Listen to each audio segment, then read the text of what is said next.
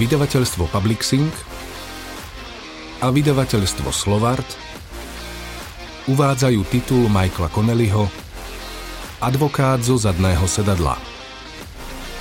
Audioknihu číta Marek Koleno. Preložil Patrik Frank. Táto audiokniha je zo série Mickey Haller. Túto knihu venujem Danielovi F. Dalymu a Rogerovi O. Millsovi. Na svete niet desivejšieho klienta, ako je nevinný človek. J. Michael Holler, obhajca v trestných veciach, Los Angeles, 1962. Prvá časť Prípravné konanie. Pondelok, 7. marca. Prvá kapitola. Ranný vzduch z Mohavskej púšte je koncom zimy čistejší a osviežujúcejší ako čokoľvek, čoho sa v Los Angeles môžete nadýchnuť. Nesie v sebe chud nádejí. Keď začne odtiaľ fúkať, rád si nechávam v kancelárii otvorené okno. Vie to o mne iba pár ľudí, napríklad Fernando Valenzuela, majiteľ agentúry na kaucie, nie ten bejzbalový nadhadzovač. Zavolal mi práve vo chvíli, keď som sa viezol do Lancastru na pojednávanie o termíne procesu, ktoré sa malo začať o 9:00. Musel počuť, ako mi okolo mobilu fičí vietor. Ahoj, Mike, spustil. Si hore na severe? Momentálne áno. Odvetil som, zatvárajúc okno, aby som ho lepšie počul. Máš niečo? Presne tak. Teda aspoň myslím, že tu mám veľkú rybu. Má sa to však začať už o 11:00. Zvládneš dovtedy prísť sem k nám? Valenzuela má kanceláriu na bulvári Van Nuys, iba jednu ulicu od komplexu, v ktorom sídlia dva súdy a venajské väzenie. Jeho firma sa volá Liberty Bail Bonds a jej veľké neonové telefónne číslo na streche dobre vidieť z tretieho najprísnejšie stráženého poschodia väznice. Okrem toho je vyrité do omietky takmer pri všetkých telefónoch v celej base. Dalo by sa povedať, že je aj trvalo vyrité v mojom vianočnom zozname. Na konci roka vždy posielam balíček solených orieškov všetkým, ktorých v ňom mám. Je to sviatočný špeciál a každé balenie je zaviazané s tuškou s veľkou mašľou, ibaže neobsahuje nejaké oriešky, len bankovky. Na mojom vianočnom zozname je pekných pár šéfov agentúr pre kaucie. Obsahom sviatočného špeciálu sa krmím až takmer do konca jary. Odkedy som sa rozviedol, je to často moja jediná večera. Kým som Valenzuelovi odpovedal na otázku, zamyslel som sa nad pojednávaním, na ktoré som smeroval. Môj klient sa volal Harold Casey, takže keby brali prípady podľa abecedy, mohol som to bez problémov stihnúť. Sudcovi Ortonovi Powellovi však plynulo posledné obdobie vo funkcii. Chystal sa do dôchodku, nečakali ho už nejaké ďalšie voľby a nemusel sa teda báť nátlakových skupín, napríklad tej zastupujúcej súkromných obhajcov. Aby ukázal svetu svoju slobodu a zrejme aj preto, aby sa pomstil tým, ktorí ho celých 12 rokov obmedzovali v rozlete, rád svoje pojednávania organizoval nečakaným spôsobom. Raz bral prípady podľa abecedy, inokedy podľa dátumu podania, alebo podľa abecedy, no odzadu. Nikdy ste vopred nevedeli, ako to bude. Právnici v jeho súdnej sieni často čakali aj celé hodiny. Páčilo sa mu to. Myslím, že do 11:00 to stihnem, odvetil som napokon, hoci som si tým vôbec nebol istý. O aký prípad ide? Ten chlap musí byť prachatý až hrôza. Býva v Beverly Hills a hneď mi sem napochodoval jeho rodinný právnik. Tentoraz to vyjde, Mick. Kauciu stanovili na 500 000 a ten právnik mi upísal nehnuteľnosť v Malibu bez toho, aby skúšal čo i len diskutovať o výške. Myslím, že sa neboja, že by mohol újsť. Za čo ho zatkli? Spýtal som sa. Snažil som sa hovoriť nevzrušene. Pach peňazí často viedol k šialenej naháňačke za daným klientom No ja som sa o Valenzuelu staral dosť dobre na to, aby som vedel, že sa nemusím báť, či to nedá niekomu inému. Mohol som sa tváriť, ako by mi na tom ani veľmi nezáležalo. Oficiálne naňho majú útok so zbraňou, ťažké ublíženie na zdraví a pokus o znásilnenie, odvetil. Pokiaľ viem, prokuratúra ešte nevzniesla obvinenie. Polícia v týchto veciach zvyčajne dosť preháňala. Dôležité bolo, čo bude napísané v obvinení doručenom na súd z prokuratúry. Vždy som vravel, že prípady sa na začiatku podobajú na vlky a na konci na jahňatá. Taký, ktorý spočiatku vyzeral na pokus o znásilnenie, útok so zbraňou a ťažké ublíženie na zdraví, sa pokojne mohol skončiť obvinením z obyčajného napadnutia. Vôbec by ma to neprekvapilo, ani by mi to nehodilo veľkú rybu. Ak by som si však s klientom mohol dohodnúť poplatky na základe prvých obvinení, bol by som na tom výborne, keď ich prokuratúra okreše. Máš nejaké podrobnosti? Vyzvedal som. Zadržali ho včera v noci. Vyzerá to na náhodnú známosť z baru, ktorá ako si nevyšla. Rodinný právnik tvrdí, že tá ženská to robí pre prachy. Veď vieš, kvôli občianskoprávnemu procesu, ktorý rozbehne hneď po trestnoprávnom. Nie som si však istý, či je to naozaj tak. Počul som, že je fakt riadne dobitá. Ako sa volá ten rodinný právnik? Počkaj moment, mám tu niekde jeho vizitku. Pozrel som sa z okna, zatiaľ čo Valenzuela pátral po vizitke. K súdu to už boli iba 2 minúty a pojednávanie sa začínalo o 12. Minimálne 3 z tých minút som potreboval na to, aby som sa poradil s klientom a oznámil mu zlé správy. OK, tu ju mám, ozval sa Valenzuela. Volá sa Cecil C. Dobbs a sídli v Century City. No nevravel som, prachatý až hrôza. Mal pravdu, no neprezradila mi to adresa toho právnika, ale jeho meno. O C.C. Dobbsovi som už počul a poznal som jeho povesť. Myslím, že v celom jeho zozname klientov by ste sotva našli viac ako 1 či 2 ľudí, ktorí nemajú trvalé bydlisko v Bel Air alebo Holmby Hills.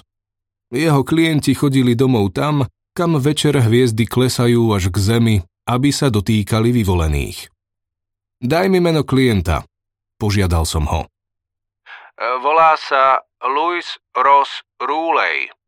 Vyhláskoval mi to a ja som si to zapísal. Je to skoro ako ruleta, ale číta sa Rúlej, dodal. Tak čo, Mik, prídeš? Kým som odvetil, pripísal som k menu klienta aj C.C. Dobbsa. Aj potom som mu namiesto odpovede ponúkol iba otázku. Prečo práve ja? Spýtal som sa ho. Vyžiadal si ma? Alebo si ma ponúkol ty? Musel som si dať na to dobrý pozor. Dobbs bol zrejme práve z tých, čo by bez najmenšieho zaváhania bežali na právnickú komoru, keby sa dozvedeli, že niektorý z kalifornských právnikov upláca agentov, aby mu dohadzovali klientov, ktorí k nemu prídu po kauciu. Vlastne mi napadlo, či to celé nie je iba dobre zinscenovaná pasca niekoho z komory, do ktorej sa bezhlavo vrhol a kam by mohol stiahnuť aj mňa.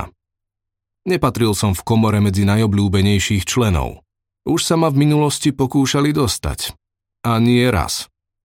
Veď vieš, pýtal som sa toho Rúleja, či má právnika. Keď som upresnil, že myslím niekoho na trestné veci, odvetil, že nie. A ja som mu spomenul teba. Netlačil som na ňo, iba som mu povedal, že si dobrý. Jemne, pomaly a účinne, chápeš? To bolo predtým, ako prišiel Dobbs, alebo až potom? Predtým. Rúlej mi ráno volal z basy.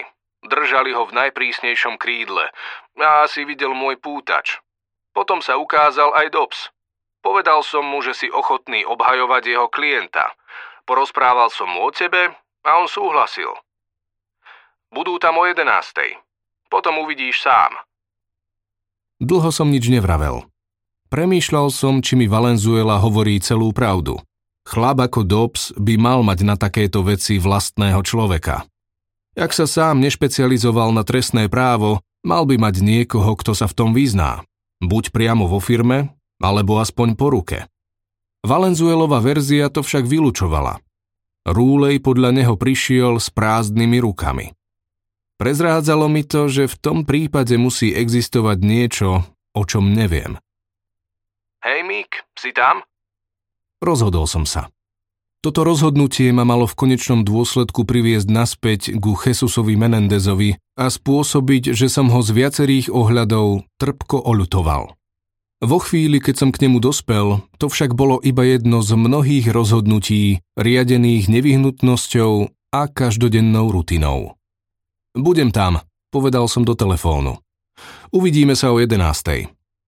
Chystal som sa prerušiť spojenie, keď sa z mobilu znova ozval Valenzuelov hlas. A postaráš sa aj o mňa, Mick? Veď vieš, ak to naozaj bude veľká ryba. Nikdy predtým sa nepotreboval uistiť, či mu zaplatím. Okamžite to povzbudilo moju paranoju a prinútilo ma vymyslieť odpoveď, ktorá uspokojí aj jeho, aj komoru, pre prípad, že ten hovor niekto odpočúva. Neboj sa, Val, si na mojom vianočnom zozname. Kým stihol čokoľvek dodať, zaklapol som mobil a povedal šoférovi, aby ma vyložil pri zamestnaneckom vchode. Rad pred detektorom kovov tam býval kratší a ochrankári vedeli často prižmúriť oko nad právnikmi, ktorí sa predbiehajú, lebo nechcú zmeškať pojednávanie. Zamyslel som sa nad Luisom Rossom Rúlejom, jeho prípadom a ziskom, aj nebezpečenstvom, ktoré pre mňa mohol znamenať. Pritom som znova spustil okno, aby som si mohol vychutnať posledné závany toho čistého, sviežého vzduchu, v ktorom bolo stále cítiť nádej. 2. kapitola. Pojednávacia sieň 2A bola plná právnikov debatujúcich po oboch stranách zábradlia. Videl som, že pojednávanie už onedlho začne, lebo tam už sedel súdny zriadenec. Znamenalo to, že sa mal onedlho dostaviť aj sudca. V okrese Los Angeles sú zriadencami normálni zástupcovia šerifa, pridelení na prácu na súde a vo väzeniach. Pristúpil som k tomu v súdnej sieni. Sedel pri stole tesne za zábradlím, oddeľujúcim priestor pre verejnosť od toho vyhradeného pre právnikov, obžalovaných a súdny personál. Kým som ho oslovil, nenápadne som sa pozrel na jeho menovku. Stálo na nej R. Rodriguez.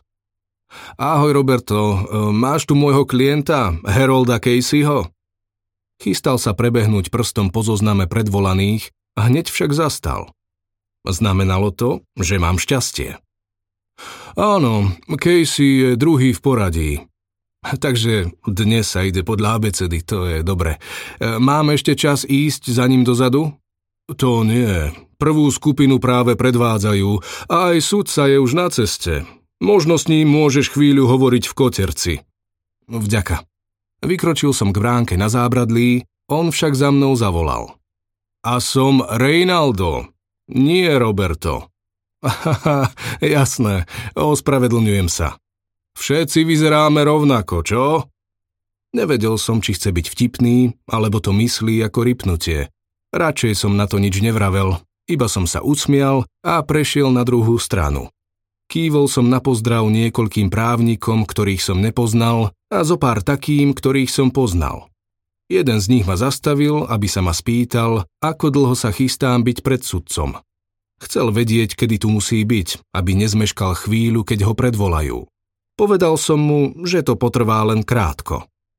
Pri stanovovaní termínov sa obvinení privádzajú do súdnej sieni po štyroch a čakajú v špeciálnom priestore oddelenom drevenou a sklenou stenou od zvyšku miestnosti, známom ako koterec.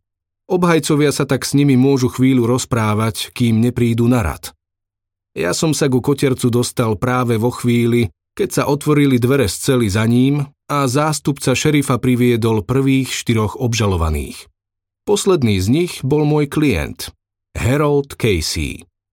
Postavil som sa k jednej z bočných stien, pri ktorej sme mali aspoň trochu súkromia, a naznačil mu, aby prišiel ku mne. Bol to urastený chlapisko, ako takmer všetci členovia cestných svedcov, motorkárskeho gangu alebo klubu, ako mu sami hovoria. Vo väzení si dal ostrihať vlasy a oholil sa, presne tak, ako som od neho žiadal, takže vyzeral celkom slušne, ak som nebral do úvahy tetovania na oboch rukách a krku. Neviem, nakoľko vedia tetovania ovplyvniť porotu, no mám podozrenie, že nemôžu mať veľmi dobrý dopad, najmä ak zobrazujú vyškierajúce sa lebky. Naisto viem, že porodcovia vo všeobecnosti nemajú radi mužov s vrkočom, nech už ide o obžalovaných alebo ich obhajcov. Casey, nazývaný medzi svojimi aj Kesson, bol obvinený z výroby, prechovávania a predaja marihuany, aj iných drog a nelegálnej držby zbraní. Počas skorej rannej razie na ranči, na ktorom žil a pracoval, našli zástupcovia šerifa komplex pozostávajúci zo stodoly a prefabrikovanej plechovej haly, slúžiaci na pestovateľské účely. Zhabali vyše 1000 dospelých rastlín spolu s 30 kilogramami zozbieranej marihuany, zabalenej v plastových vreckách rôznej veľkosti. Pri nich bolo 340 gramov kryštalického metamfetamínu, ktorým sa posypávala zozbieraná úroda, aby sa dosiahol silnejší účinok. Okrem drog sa našiel aj menší arzenál zbraní, väčšinou kradnutých. Zdalo sa, že Kesson je v háji. Štát ho tentoraz naozaj dostal.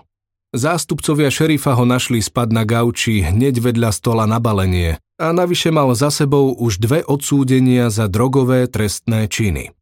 Vlastne bol vonku iba na podmienku. V štáte Kalifornia bol rozhodujúcim 3. zločin.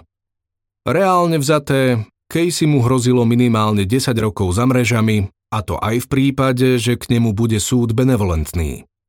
Na jeho prípade však bolo zvláštne to, že on a jeho obhajca sa tešili na proces aj prípadný rozsudok. Casey sa odmietol vzdať práva na rýchly proces a teraz, po 3 mesiacoch vo väzbe, sa nevedel dočkať, kedy ho konečne postavia pred súd. Dychtil potom, lebo jeho jediná šanca spočívala v odvolaní sa proti rozsudku. Vďaka svojmu právnikovi videl iskierku nádeje, to drobné, trblietavé svetielko, ktoré do temnoty, ako bola táto, dokázal priniesť iba najlepší obhajca. Zrodila sa z nej stratégia, ktorá ho mohla v konečnom dôsledku dostať na slobodu. Bola trúfalá a znamenala preňho basu, až kým sa nerozhodne o odvolaní, no obaja sme rovnako dobre vedeli, že nejakú inú šancu jednoducho nemá. Štrbina v obžalobe nespočívala v presvedčení, že Casey je pestovateľ, balič a predajca marihuany. V tomto sa štát absolútne nemýlil a mal na to viac než dosť dôkazov. Jeho jedinou slabinou bolo to, ako tie dôkazy získal. Mojou úlohou bolo poukázať pri procese na túto slabinu, využiť ju, dostať ju do oficiálnych záznamov a potom presvedčiť odvolací súd o tom, o čom som nedokázal presvedčiť sudcu Powella v prípravnom konaní. O nevyhnutnosti neuznať žiadne z predkladaných dôkazov. Počiatky trestného stíhania Harolda Caseyho spadajú do momentu, keď sa v decembri minulého roka vybral do lancasterského obchodu pre domácich majstrov a nakúpil tam úplne bežné veci, vrátane 3 žiaroviek, aké sa využívajú pri hydroponickom pestovaní rastlín. V rade pri pokladni za ním čírou náhodou stál zástupca šerifa, ktorý si tam prišiel kúpiť vonkajšie vianočné osvetlenie. Okamžite spoznal niektoré z umeleckých diel na Caseyho ramenách, najmä lebku so svetožiarou, ktorá je hlavným symbolom cestných svetcov, a dal si 2 a 2 dokopy. Hoci mal po službe, sledoval Caseyho Harley až na ranč v nedalekom Pear Blossome. Potom to nahlásil protidrogovej jednotke úradu šerifa, ktorá poslala na ranč helikoptéru s termovíziou. Na fotografiách sa jasne ukázali výrazné červené úniky tepla zo stodoly aj plechovej haly, takže ich zaslali sudcovi spolu s výpovedou zástupcu, ktorý videl Caseyho nakupovať hydroponické žiarovky. Na druhý deň skoro ráno Caseyho vytrhli zo spánku šerifovi ľudia s platným povolením na prehliadku. V prípravnom konaní som argumentoval, že všetky dôkazy proti Caseymu sú protiprávne a neprijateľné, lebo podnet na domovú prehliadku vznikol porušením jeho práva na súkromie. nákup bežných potrieb v obchode so zmiešaným tovarom ako dôvod na sledovanie zo zeme aj vzduchu a fotografovanie pozemkov by tvorcovia ústavy určite pokladali za neústavné. Sudca Powell môj argument zamietol a prípad smeroval buď k priznaniu obvineného výmenou za nižší trest, alebo normálnemu procesu. Medzičasom sa však vynorili ďalšie informácie, ktoré zlepšovali jeho šance v odvolacom konaní. Analýza fotografií z preletu nad jeho domom a zaostrovacie parametre použitého aparátu naznačovali, že helikoptéra nemohla letieť vyššie ako 60 metrov nad zemou. Najvyšší súd však už dávnejšie stanovil, že letecké sledovanie nie je porušením súkromia, ak sa vykonáva z bežného leteckého priestoru. Môj vyšetrovateľ Raul Levin si u Národnej leteckej agentúry overil, že Caseyho ranč nie je v pristávacom koridore nejakého letiska a verejný vzdušný priestor nad ním sa začína vo výške 300 metrov. Úrad šerifa pri získavaní informácií potrebných na vydanie súdneho príkazu porušil právo môjho klienta na súkromie. Mojou úlohou bolo doviesť ten prípad do štádia procesu a vylákať od pilota a zástupcov šerifa priznanie, v akej výške sa pri preletoch nachádzali.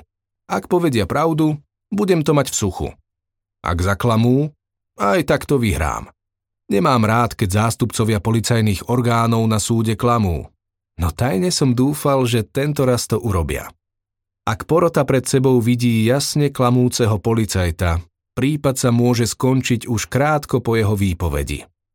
Keď padne oslobodzujúci rozsudok, netreba sa proti nemu odvolávať a štát nemá nejakú moc čokoľvek zmeniť. Tak či onak som bol presvedčený, že vyhrám. Stačilo ísť s tým na súd a v tom nám momentálne bránila už iba jediná vec. Práve o tej som sa chcel s Caseym porozprávať, kým sa dostaneme pred sudcu. Môj klient sa prešuchtal do rohu koterca bez toho, aby ma čo i len pozdravil. Ani ja som ho nezdravil. Obaja sme vedeli, čo chcem. Už sme o tom hovorili. Harold, už sa stanovuje termín procesu. Začal som. Sudca sa nás bude pýtať, či sme pripravení predstúpiť pred tribunál. Viem, že štát je pripravený až, takže dnes už ide len o nás. No a? No, a máme problém. Keď sme spolu naposledy hovorili, vravel si, že mi pošleš peniaze. Lenže teraz sme už takmer pred sudcom a ja ich stále nemám, Harold. Nebojte sa, mám tie prachy. Práve o to ide. Máš ich ty, nie ja. Sú na ceste. Včera som hovoril s chlapcami, onedlho dorazia. To si vravel už minule. Ja nepracujem zadarmo, Harold. Ani znalec, ktorému som dal spracovať tie fotky, nerobí za pekné slovo. Tvoja záloha je už dávno preč. Takže mi buď zaplatíš, alebo si nájdi iného obhajcu ex ofo. Nejaké ex ofo, človeče, chcem teba. Lenže ja mám výdavky a musím aj z niečoho žiť. Vieš, koľko každý mesiac platím len za inzerát v zlatých stránkach? Tipni si. Casey mlčal. $1,000. V priemere ma stojí $1,000 mesačne len to, aby som tam mal svoj inzerát. A to som ešte nezačal jesť, splácať hypotéku, platiť alimenty či tankovať do Lincolna. Sľuby mi na to nestačia, Harold. Potrebujem zelenú inšpiráciu. Stále to na ňo nespravilo nejaký viditeľný dojem. Zisťoval som si to, vyhlásil pokojne. Nemôžeš to zabaliť. Aspoň nie hneď teraz. Sudca ti to nedovolí. Súdna sieň stíchla, lebo zo svojej pracovne vyšiel sudca a posadil sa k stolu. Zriadenec požiadal o ticho. Začínalo sa predstavenie. Uprel som na Caseyho dlhý pohľad a odstúpil od koterca. Bol to amatér s väzenskými predstavami o tom, ako funguje systém spravodlivosti. Vedel toho viac než väčšina podobných, no aj tak ho čakalo nemilé prekvapenie. Posadil som sa k zábradliu za stolom obhajoby. Prvý predvolaný prípad sa týkal žiadosti o zmenu výšky kaucie a vyriešil sa rýchlo. Potom zriadenec vyvolal prípad California versus Casey a ja som predstúpil pred sudcu. Michael Haller za obhajobu, ohlásil som sa. To isté spravil aj zástupca obžaloby. Bol to mladý muž menom Victor DeVries. Nemal potuchy, na čo v procese narazí. Sudca Orton Powell sa nás oboch rutinne spýtal, či nie je možné ešte na poslednú chvíľu prejsť na zrýchlený proces.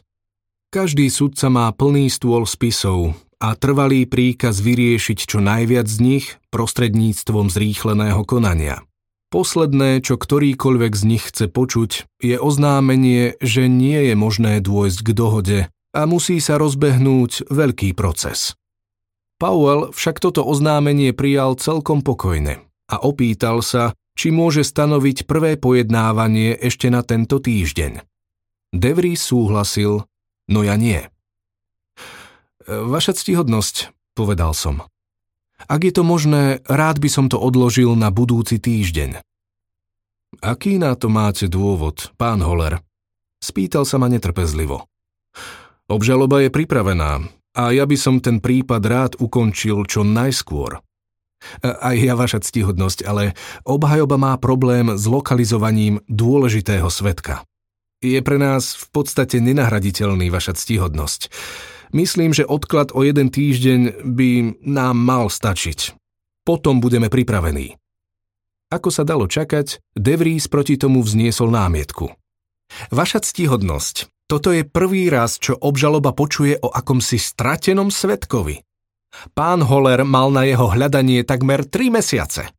Práve on žiadal rýchlu prípravu procesu a teraz chce odrazu vyčkávať? Myslím, že je to iba zdržiavacia taktika, lebo má na krku prípad, ktorý... Zvyšok si nechajte pre porotu, pán DeVries, zastavil ho sudca. Pán Haller, myslíte si, že tento problém do týždňa vyriešite? Áno, vaša ctihodnosť. Tak potom sa s vami a pánom Caseym uvidíme na budúci pondelok. Ale to už musíte byť pripravení. Rozumiete? Áno, vaša ctihodnosť. Ďakujem. Zriadenec vyvolal ďalší prípad v poradí a ja som odstúpil od stola, sledujúc, ako zástupca šerifa odvádza môjho klienta. Casey sa na mňa pozrel so zmesou hnevu a zmätku v tvári. Prešiel som k Reinaldovi Rodriguezovi a spýtal sa ho, či mi dovolí ísť do cely pre zadržaných a poradiť sa s klientom. Väčšine pravidelných návštevníkov tohto súdu túto možnosť neupierali, takže sa postavil, odomkol dvere za svojím stolom a pustil ma cez ne. Dal som si pozor, aby som mu opäť neskomolil meno. Casey bol v cele s obvineným, ktorého prípad riešili ako prvý. Cela, v ktorej som ich našiel, bola veľká, po 3 stranách lemovaná dlhými lavicami. Na tom, že sa dostanete pred sudcu ako jeden z prvých, je najhoršie, že potom musíte čakať v cele, kým súd nevybaví dosť ľudí, aby sa nimi zaplnil väzenský autobus na prevoz do okresnej väznice. Casey okamžite pristúpil k mrežiam a vybrechol. O akom svedkovi si to tam hovoril? O pánovi Zelenom, odvetil som. On je jediný, koho potrebujeme, aby sa náš prípad pohol vpred. Tvár sa mu skrivila od hnevu. Rozhodol som sa ozvať skôr, ako vybuchne. Pozri sa, Harold, ja viem, že sa chceš čím skôr dostať cez proces aj odvolanie. Ale bez platenia to nepôjde. Z množstva trpkých skúseností viem, že je márne snažiť sa dostať z ľudí peniaze, keď už je po všetkom. Ak chceš, aby som ťa zastupoval, musíš platiť včas. Na zdôraznenie som prikývol a chystal sa otočiť k dverám na slobodu, no potom som sa rozhodol ešte niečo dodať. A nemyslí si, že sudca nevie, čo sa deje, vyhlásil som. Stojí proti tebe mladý prokurátor, ktorému ešte tečie mlieko po brade a nemusí sa báť, z čoho bude žiť o mesiac. Ale Orton Powell bol v minulosti dlhé roky advokátom. O hľadaní nenahraditeľných svedkov typu pána Zeleného vie svoje a zrejme sa mu nebude veľmi páčiť obžalovaný, ktorý neplatí svojmu obhajcovi. Jasne som mu naznačil, o čo ide, Harold. Ak budem chcieť vykľučkovať z tohto prípadu, nebude mi v tom brániť. Oveľa radšej by som sa však v pondelok pred neho postavil s tým, že svedka sme lokalizovali a sme dokonale pripravení. Chápeš? Spočiatku nič nevravel, iba prešiel k lavici pri stene a posadil sa na ňu. Keď napokon prehovoril, nepozeral sa na mňa. Len čo sa dostanem k telefónu, povedal ticho. To znie dobre, Harold. Poviem jednému zo zástupcov, že si potrebuješ zavolať. Vybav to, potom vyčkaj a v pondelok sa uvidíme. Rozbehneme to. Rýchlo som vykročil naspäť k dverám. Nikdy som neznášal pobyt vo väzení. Sám neviem prečo. Asi to bude preto, lebo deliaca čiara tam niekedy vyzerá nesmierne tenká. Myslím čiaru medzi obhajcom kriminálnikov a obhajcom kriminálnikom.